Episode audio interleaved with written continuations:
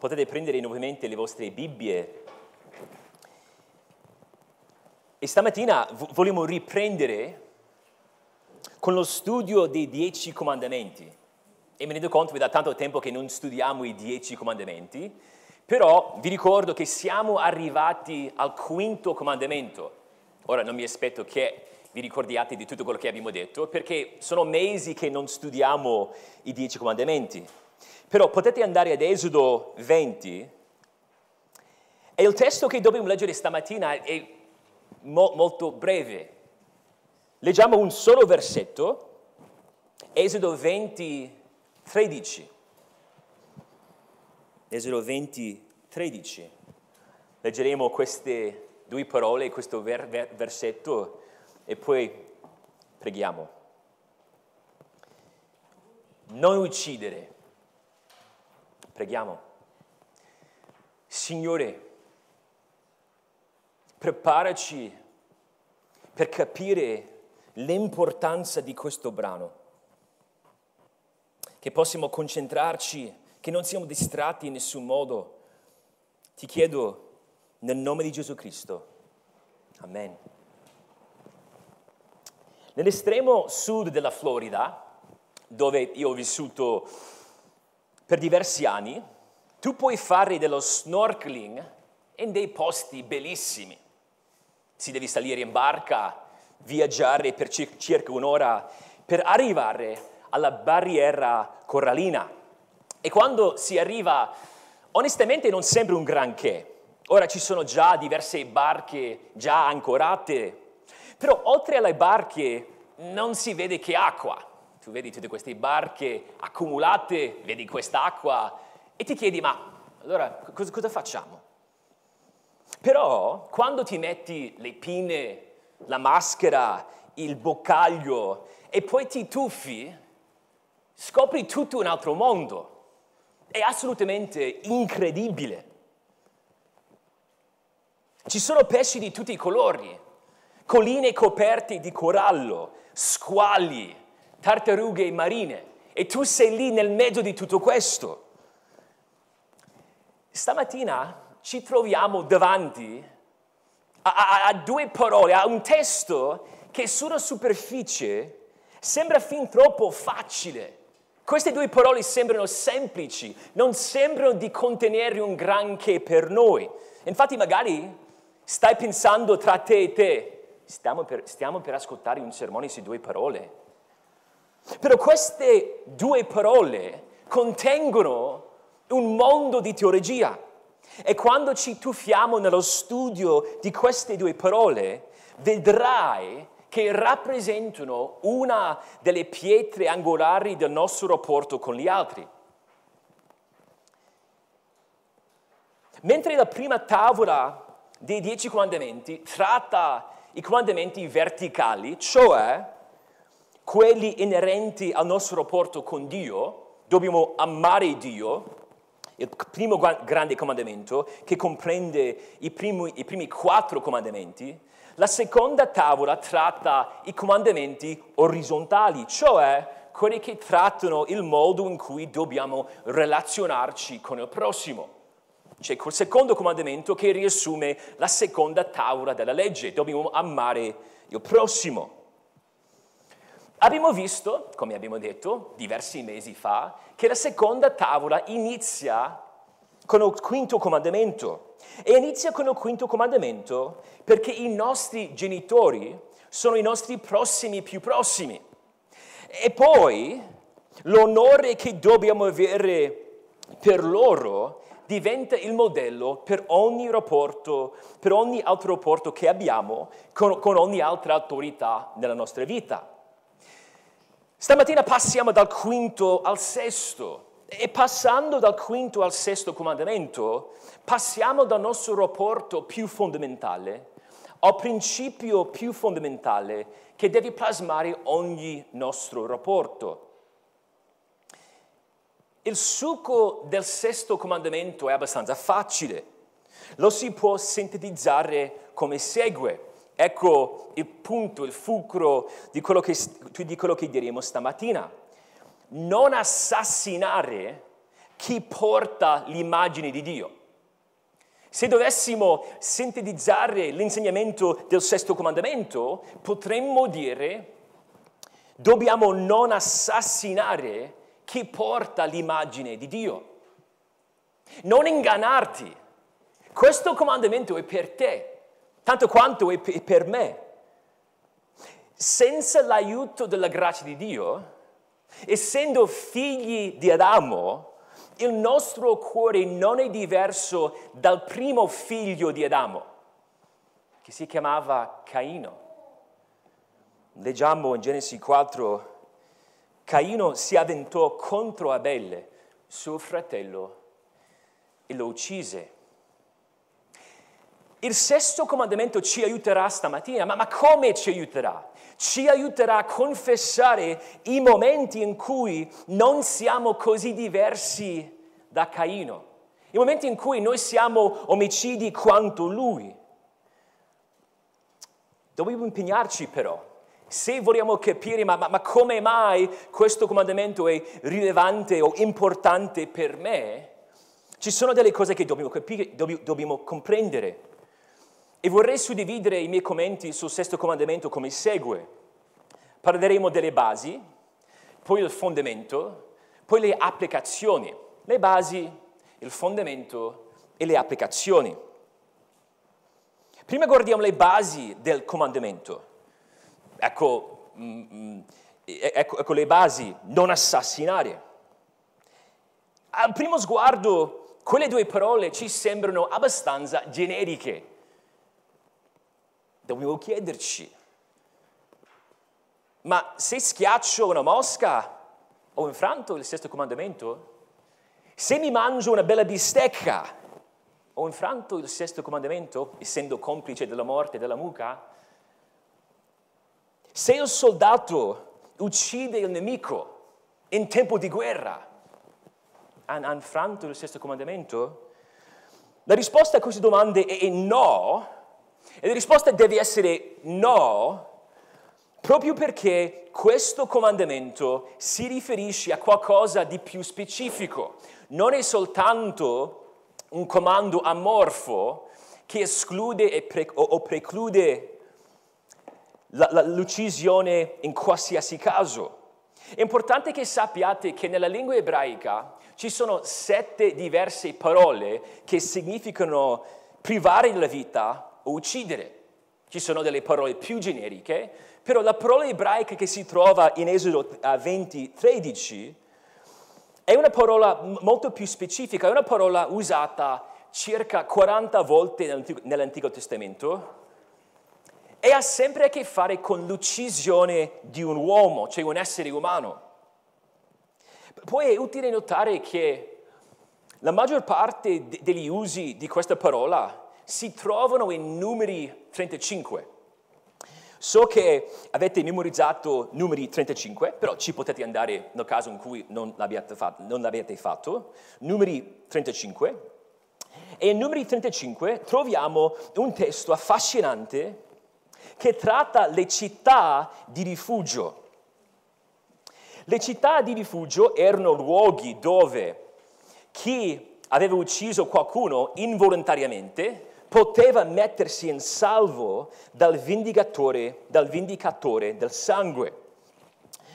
E ci sono diverse cose interessanti in questo testo, però vi porto qua proprio perché si vede questa parola uccidere tantissime volte in questo testo. Andate al versetto 20. Numeri 35 e 20. Se uno dà una spinta a un altro per odio, o li getta contro qualcosa con premeditazione, in modo che quello muoia, o lo colpisci per inimicizia con la mano, in modo che quello muoia, colui che ha colpito dovrà essere punito con la morte, è un omicida. Il vendicatore del sangue ucciderà l'omicida quando lo incontrerà. Notate ehm, quanto sono importanti le motivazioni. Eh, l'avete notato? Um, nel versetto 20, per odio, con premeditazione. Poi nel versetto 21, per inimicizia. Si tratta di un omicidio volontario, cioè doloso. Però poi quando leggiamo numeri 35, iniziando dal versetto 22, scopriamo qualcos'altro. Leggiamo numeri 35, 22. Ma se, dà, ma se gli dà una spinta per caso e non per inimicizia, o li getta contro qualcosa senza premeditazione, o se senza vederlo gli fa cadere addosso una pietra che possa causare la morte, e quello muore senza che l'altro gli, senza, senza che l'altro gli fosse nemico e gli volesse fare del male, allora ecco le norme secondo le quali, le quali la comunità giudicherà tra coloro, che, tra coloro che ha colpito e il vendicatore del sangue. La, la Bibbia riconosce, distingue tra omicidio volontario, cioè doloso, e quello commesso involontariamente quello che la legge chiama omicidio colposo. La Bibbia riconosce, tanto quanto la legge italiana, l'importanza della volontà, delle motivazioni, dell'intenzionalità quando si tratta dell'omicidio. E mentre il sesto comandamento ha dei principi che sono sicuramente applicabili all'omicidio colposo, ad esempio, se qualcuno muore a causa della tua negligenza. Questo comandamento tratta principalmente l'omicidio volontario. E possiamo anche dire il fatto stesso che un comandamento implica che si tratta di un'azione volontaria e intenzionale. Può darsi dunque che sia meglio tradurre la nostra parola con la parola italiana assassinare, perché ha sempre una valenza negativa. In altre parole, se andate di nuovo ad Esodo 20, dobbiamo capire che il comandamento proibisce, vieta l'uccidere con malevolenza, cioè uccidere in modo illecito e non autorizzato da Dio. Per esempio, il sesto comandamento non proibisce la guerra, non proibisce la legittima difesa. Sappiamo che non proibisce la guerra dalla storia del popolo di Israele.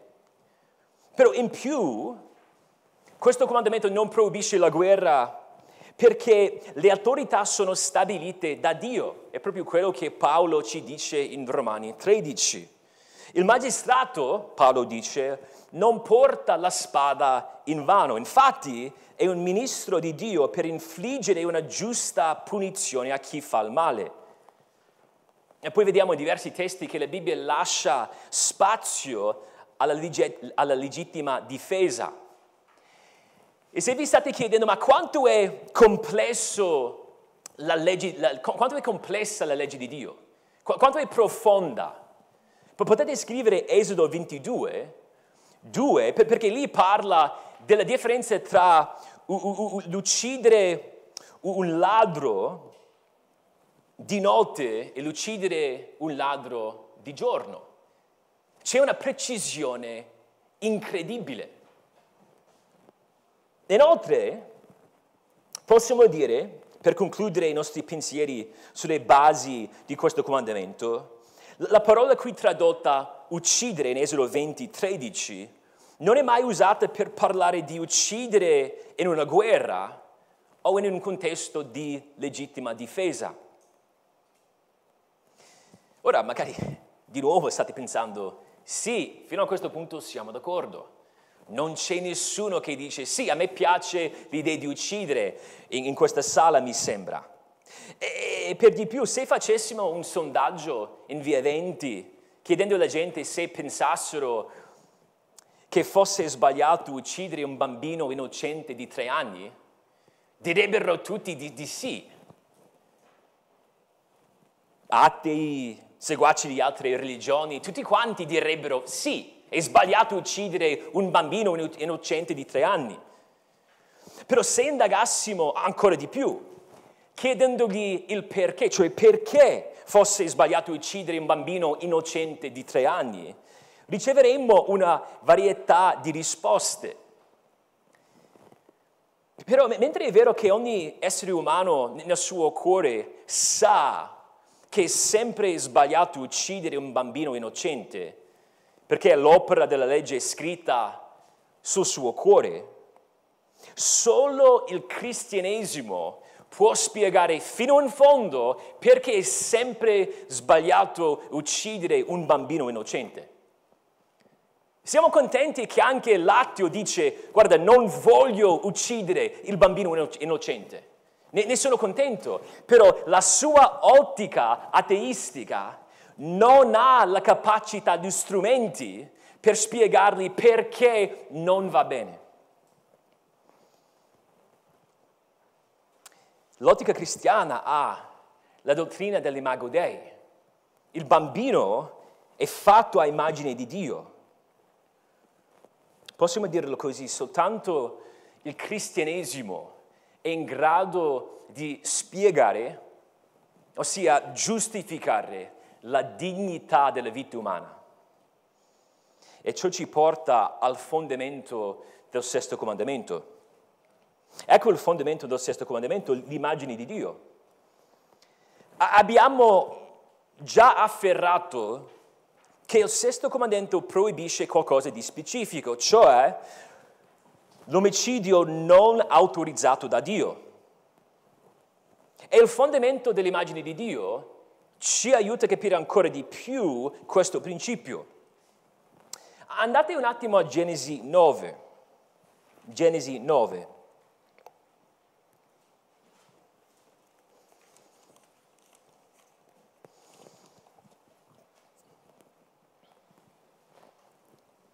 In questo testo vediamo che Dio sta parlando a Noè. Se guardate il versetto 3 e 4, Dio ribadisce che aveva dato all'uomo il potere sul regno animale, dalla creazione in poi. E poi conferma nel versetto 3, Genesi 9, 3, che l'uomo ha il potere sul regno animale e può uccidere ogni animale per cibarsi. Però vediamo in questo testo che c'è un, una, un netto, um, una netta distinzione tra ogni creatura e poi gli esseri umani. Gli esseri umani non, sono, non erano considerati come tutti gli altri animali, come tutti gli altri esseri viventi. Gli esseri, gli esseri, umani, secondo la Bibbia, non sono degli animali più intelligenti e più evoluti rispetto agli altri. Se l'uomo non è che la polvere delle stelle, polvere stellare, questo testo non ha nessun significato. Se l'uomo non è che polvere stellare altamente evoluta, pur essendo più complesso dagli altri organismi sul pianeta, non c'è nessuna differenza intrinseca e ontologica tra l'uomo e un pesce, o una scimmia, o un insetto. L'uomo è fatto a immagine di Dio. Ecco perché se guardate il versetto 6, è sbagliato spargere il sangue dell'uomo tu puoi spargere il sangue di un animale, però non di un uomo. Perché? Il sangue di chiunque spargerà il sangue dell'uomo sarà sparso dall'uomo, perché Dio ha fatto l'uomo a sua immagine. Siccome l'uomo porta l'immagine di Dio, l'uomo rispecchia in un modo unico e speciale la vita del Dio uno e trino in modo diverso dal resto del creato, nella sua autoconoscenza, la sua autoconsapevolezza, nelle sue inclinazioni artistiche e estetiche, nelle sue capacità linguistiche e comunicative, nelle sue potenze creatrici e tecnologiche. L'unicità e la dignità della vita umana è dovuta a questo rapporto con Dio. L'uomo ha una dignità soltanto perché porta l'immagine di Dio, o in modo unico soltanto perché porta l'immagine di Dio.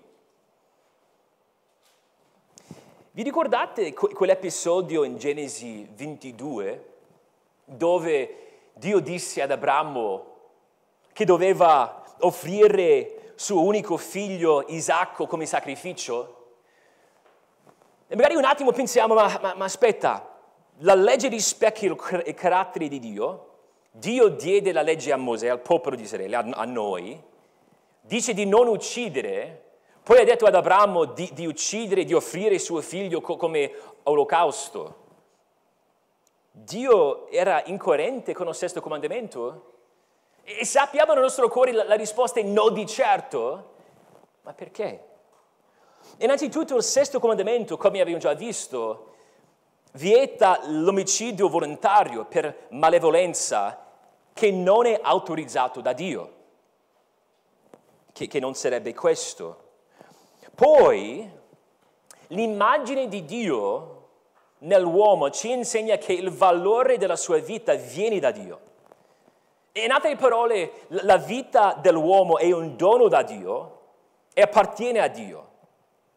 E nessun essere umano ha il diritto di distruggere o rubare quel dono, ma Dio stesso ha il diritto di disporre di ciò che gli appartiene, come spiega un autore.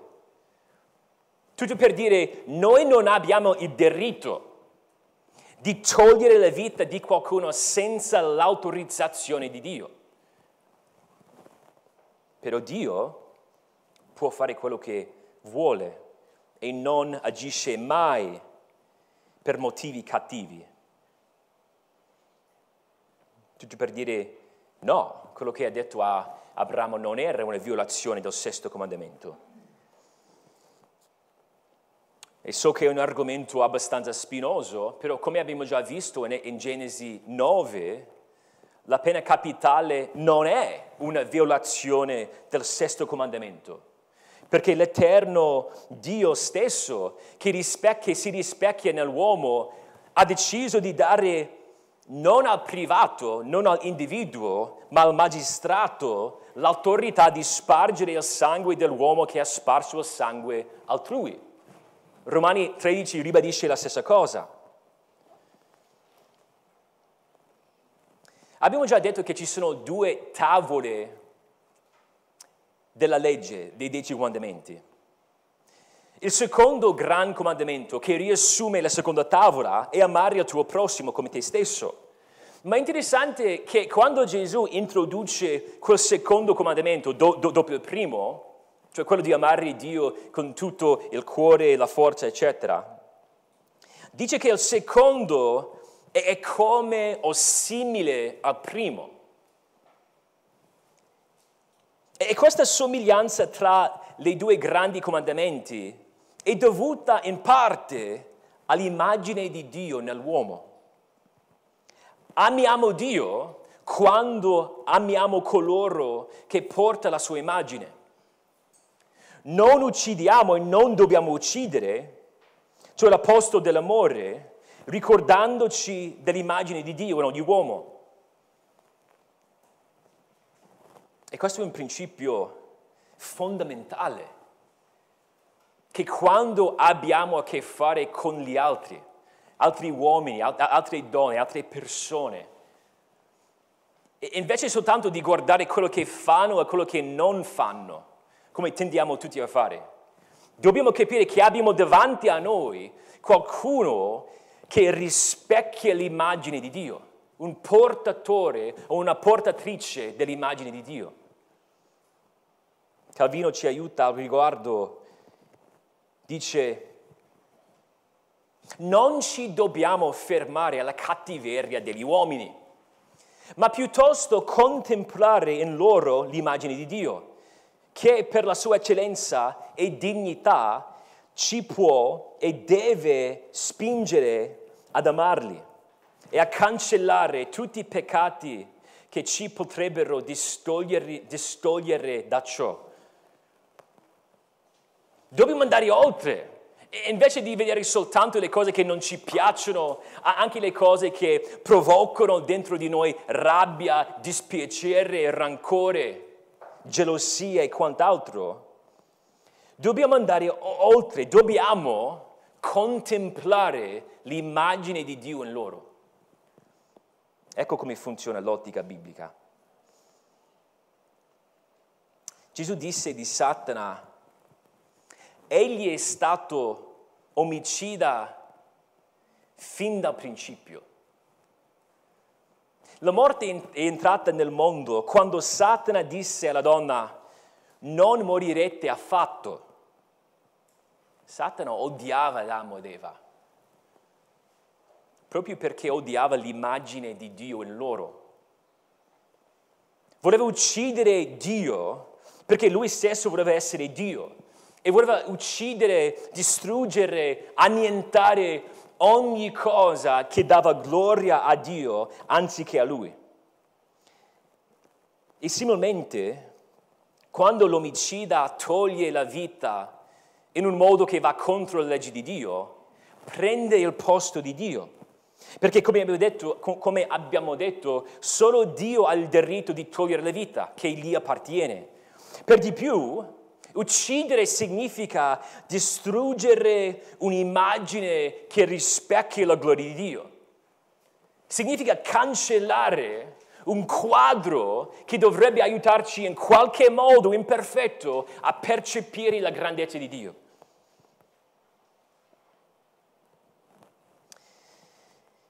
L'immagine di Dio nell'uomo ci aiuta a capire perché il sesto comandamento proibisce anche il suicidio. Non abbiamo noi il diritto di distruggere l'immagine di Dio in noi stessi. Vieta pure l'eutanasia, l'eutanasia e l'aborto, perché nonostante quanto sia piccolo un essere umano, o quanto sia anziano, o quanto sia malato, porta ancora l'immagine di Dio. In, 2000, in 2020 c'erano tra 40 e 50 milioni di interventi abortivi in tutto il mondo. Secondo il calcolo del Worldometer, ce n'erano precisamente 42 milioni 655 mila 372 interventi abortivi. Significa che ogni giorno ci sono stati quasi 117.000 aborti, 4.860 all'ora, oltre a 81 al minuto, più di uno ogni secondo. In Italia, nel 2020, ce n'erano circa 80.000, 80.000 interventi abortivi, oppure 220 al giorno, più di 9 all'ora. E pur non usando il linguaggio preciso della qualità della vita, è questa la giustificazione dell'aborto che si trova nella legge italiana. In altre parole, si, se si determina che la qualità della vita, sia quella della mamma che quella del bimbo, non sarà sufficiente o adeguata, si può uccidere legalmente il bambino. Però dobbiamo tornare alle immagini di Dio. Le nostre valutazioni soggettive della qualità di vita non saranno mai una legittima giustificazione per infrangere il sesto comandamento. Dobbiamo sempre amare persone che si trovano in situazioni difficili. Dobbiamo sempre dimostrare misericordia. Però allo stesso tempo dobbiamo essere ardentemente contro l'aborto. Perché in ogni caso, quando qualcuno uccide volenterosamente un bambino, sta schiacciando, distruggendo l'immagine di Dio e non ha il diritto di farlo. Dobbiamo pregare contro l'aborto. Dobbiamo innalzare le nostre voci contro l'aborto. Perché il cristianesimo capisce che ogni essere umano ha una dignità ontologica perché porta l'immagine del creatore. Però sbagliamo se immaginiamo di non aver mai infranto il sesto comandamento noi stessi. Dobbiamo essere contro ogni forma di omicidio, dobbiamo essere contro l'aborto, però dobbiamo iniziare nel nostro cuore, dobbiamo iniziare a casa per dire. Ciò ci porta alla terza sezione, le applicazioni del sesto comandamento. Le applicazioni. Ci sono proibizioni e obbligazioni. Uno scrittore disse, l'uomo preferisce discolparsi con la colpa altrui piuttosto che con la propria innocenza. L'uomo preferisce discolparsi con la colpa altrui piuttosto che con la propria innocenza. Mi è più facile criticare l'altro perché mi fa sentire più accettabile agli occhi di Dio, anziché indagare nel mio cuore, anziché scavare e ammettere dinanzi alla parola di Dio che anch'io sono colpevole. È difficile esaminare il proprio cuore, però Gesù, il nostro Salvatore, ci prende per la mano e, e ci dimostra come dobbiamo applicare il sesto comandamento. Abbiamo già letto Matteo 5, ci potete tornare.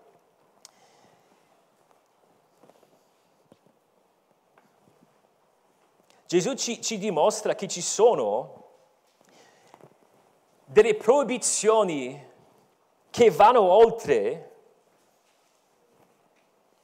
l'omicidio fisico.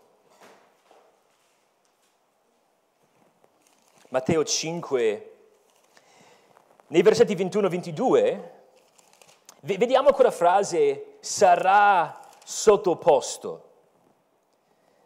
Chiunque avrà ucciso sarà sottoposto al tribunale. Poi dice, um, chiunque sia dire contro suo fratello sarà sottoposto e così via. Um, Gesù vuole che capiamo, ripetendo quella frase, che, che tutte queste cose che nomina, che elenca, sono violazioni del sesto comandamento. In altre parole, ci sono diverse forme di omicidio. L'adirarsi contro qualcuno è omicidio. Insultare qualcuno è omicidio. Sparlare di qualcuno è omicidio.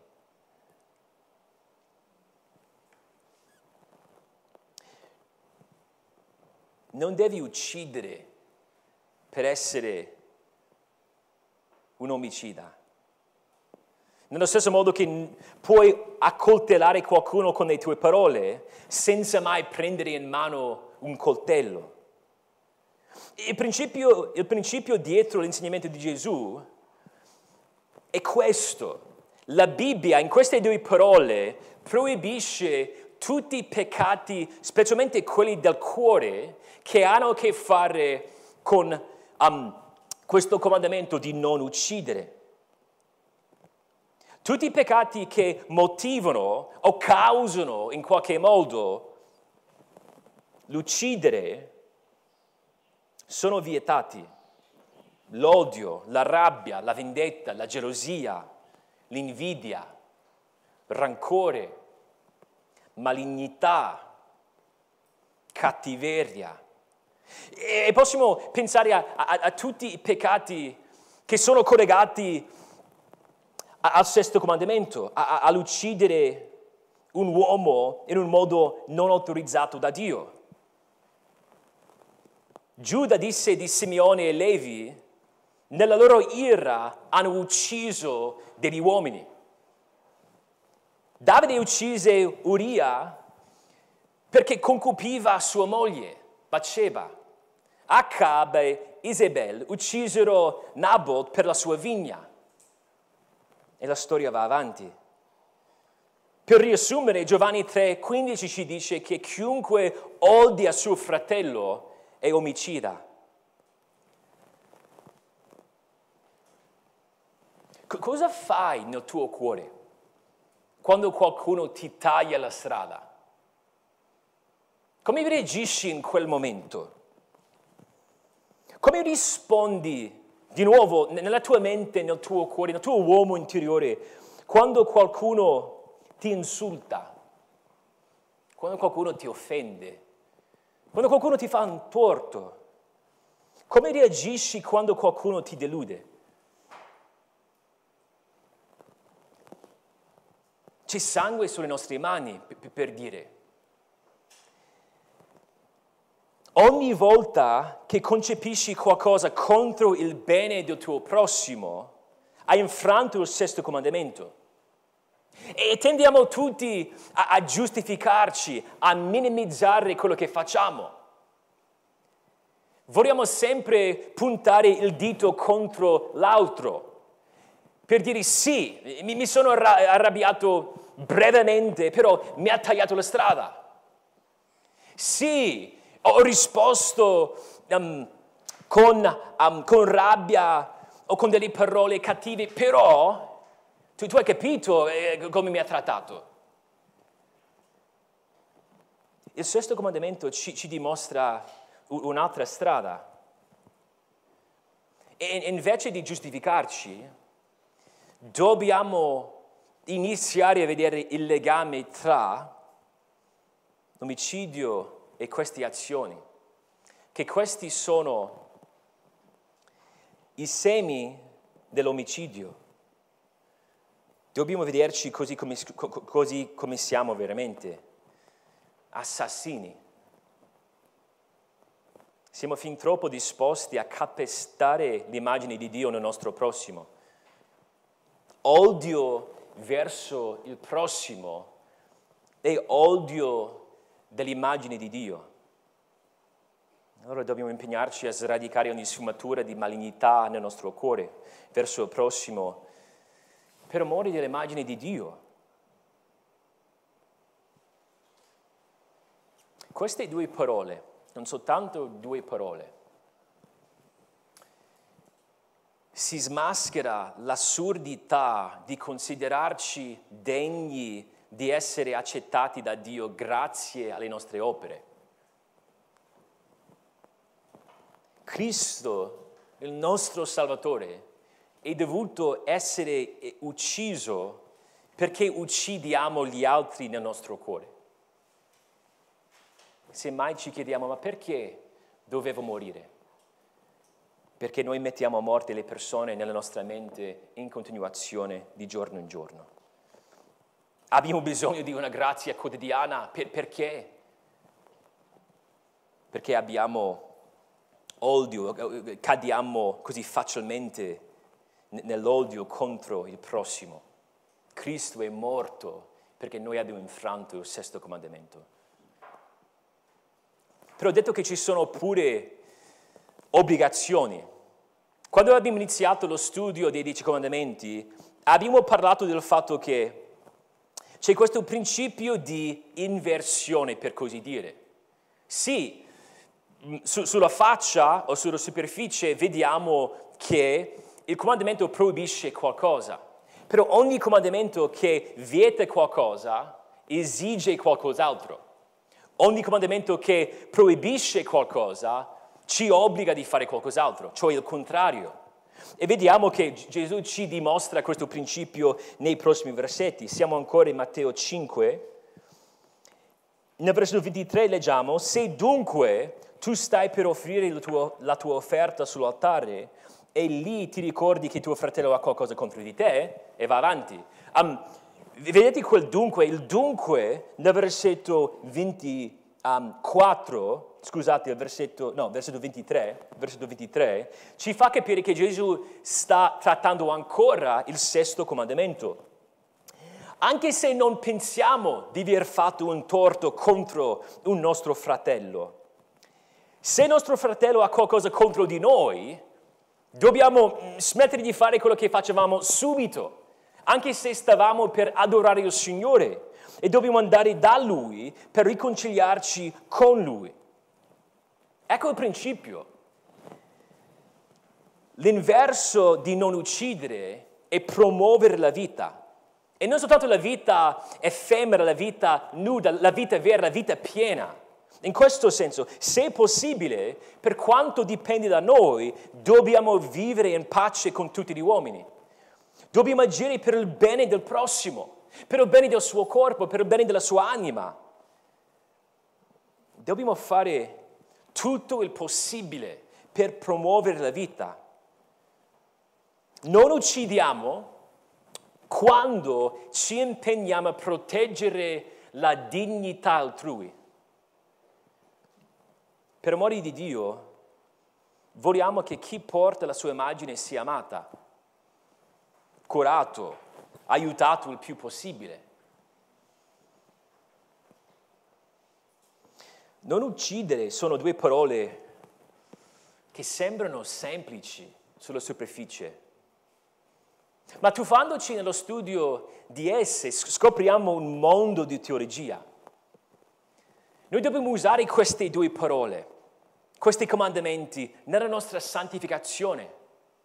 Quando ci esaminiamo, quando ci alziamo e ci chiediamo ma, ma, ma come sto andando? Come, come va la mia, la mia, vita cristiana? Questo, questo è un ottimo, un, un, ottimo, un ottimo punto di partenza di chiedermi come mi relaziono con gli altri. Preghiamo Signore che possa usare il sesto comandamento nella nostra santificazione per la sua gloria. Signore, ti ringrazio per questo studio, ti ringrazio per la chiarezza della tua parola, ti benedico alla luce della profondità della tua legge. E noi abbiamo soltanto sfiorito l'inizio di, di questo comandamento. Che, che, possiamo essere persone che esclamano oh quanto amo la tua legge. La tua legge ci smaschera, però ci dimostra perché abbiamo bisogno di Cristo. Cristo è, è, è morto, è stato ucciso perché noi uccidiamo gli altri. Che questo comandamento sia un, uno strumento efficace nella nostra crescita. Preghiamo nel nome di Gesù Cristo. Amen.